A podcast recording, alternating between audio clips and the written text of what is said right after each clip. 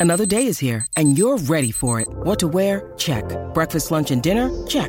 Planning for what's next and how to save for it? That's where Bank of America can help. For your financial to-dos, Bank of America has experts ready to help get you closer to your goals. Get started at one of our local financial centers or 24-7 in our mobile banking app. Find a location near you at bankofamerica.com slash talk to us. What would you like the power to do? Mobile banking requires downloading the app and is only available for select devices. Message and data rates may apply. Bank of America and a member FDIC.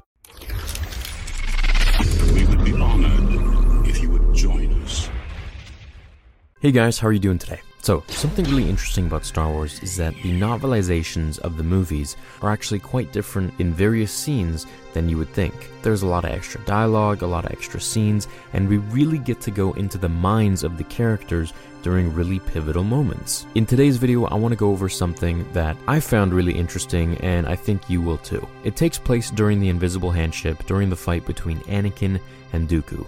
Now, this is at the point where Obi Wan is already thwarted away with the Force and out of the picture.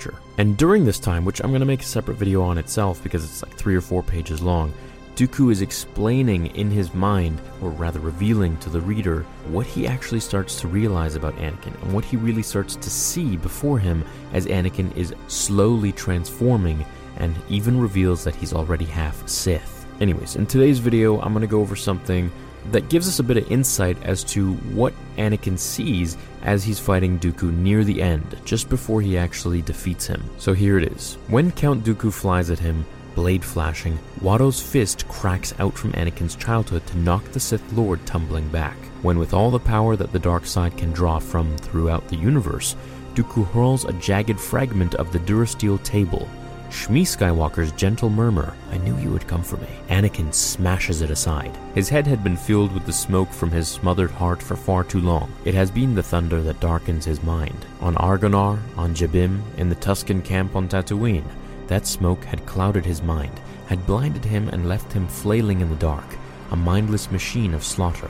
But here, now, within this ship, this microscopic cell of life in the infinite sterile desert of space, his firewalls have opened so that the terror and the rage are out there, in the fight, instead of in his head. And Anakin's mind is clear as a crystal bell. In that pristine clarity, there is only one thing he must do decide. So he does. He decides to win. So, the main thing I want to talk about here is that Anakin really starts to draw on his emotions. And this is something that the Sith are notorious for, whereas the Jedi really try to stay away from. They want to keep a leveled head, whereas the Sith want to use every single experience they have. In fact, they encourage to have all of these attachments and all of these things to go on with their lives because all of them elicit emotions, and from that, they can draw their strength. Now, for a little added context, a few pages before this, Anakin was becoming too powerful for Dooku, and Dooku actually just had to make fun of him a little bit and taunt him, which shook Anakin out of his power, and almost dethroned him from being able to kill him. And it explains this in great detail as Dooku is talking about what he's doing and what he sees from Anakin when he taunts him. How Anakin is just entirely afraid of his fear and of his rage and of letting go in general, of what would happen if he actually used the rage within him. But then Palpatine piped up when he saw that Anakin was shook and tells him to use this rage, that it's your weapon. And that's really all it took for Anakin to become this machine that just kills Dooku in the end. But during that, he sees all of these things when he's fighting the Sith Lord. He's not even seeing Dooku at that point. He's just seeing, you know, Watto and treating him like the slave that he was. And then when Dooku hurls that table at him, which I think would have been a really cool scene to see in the film, which we didn't get, probably because of pacing or whatever, Anakin sees his mother being rescued by him on Tatooine. No longer a slave.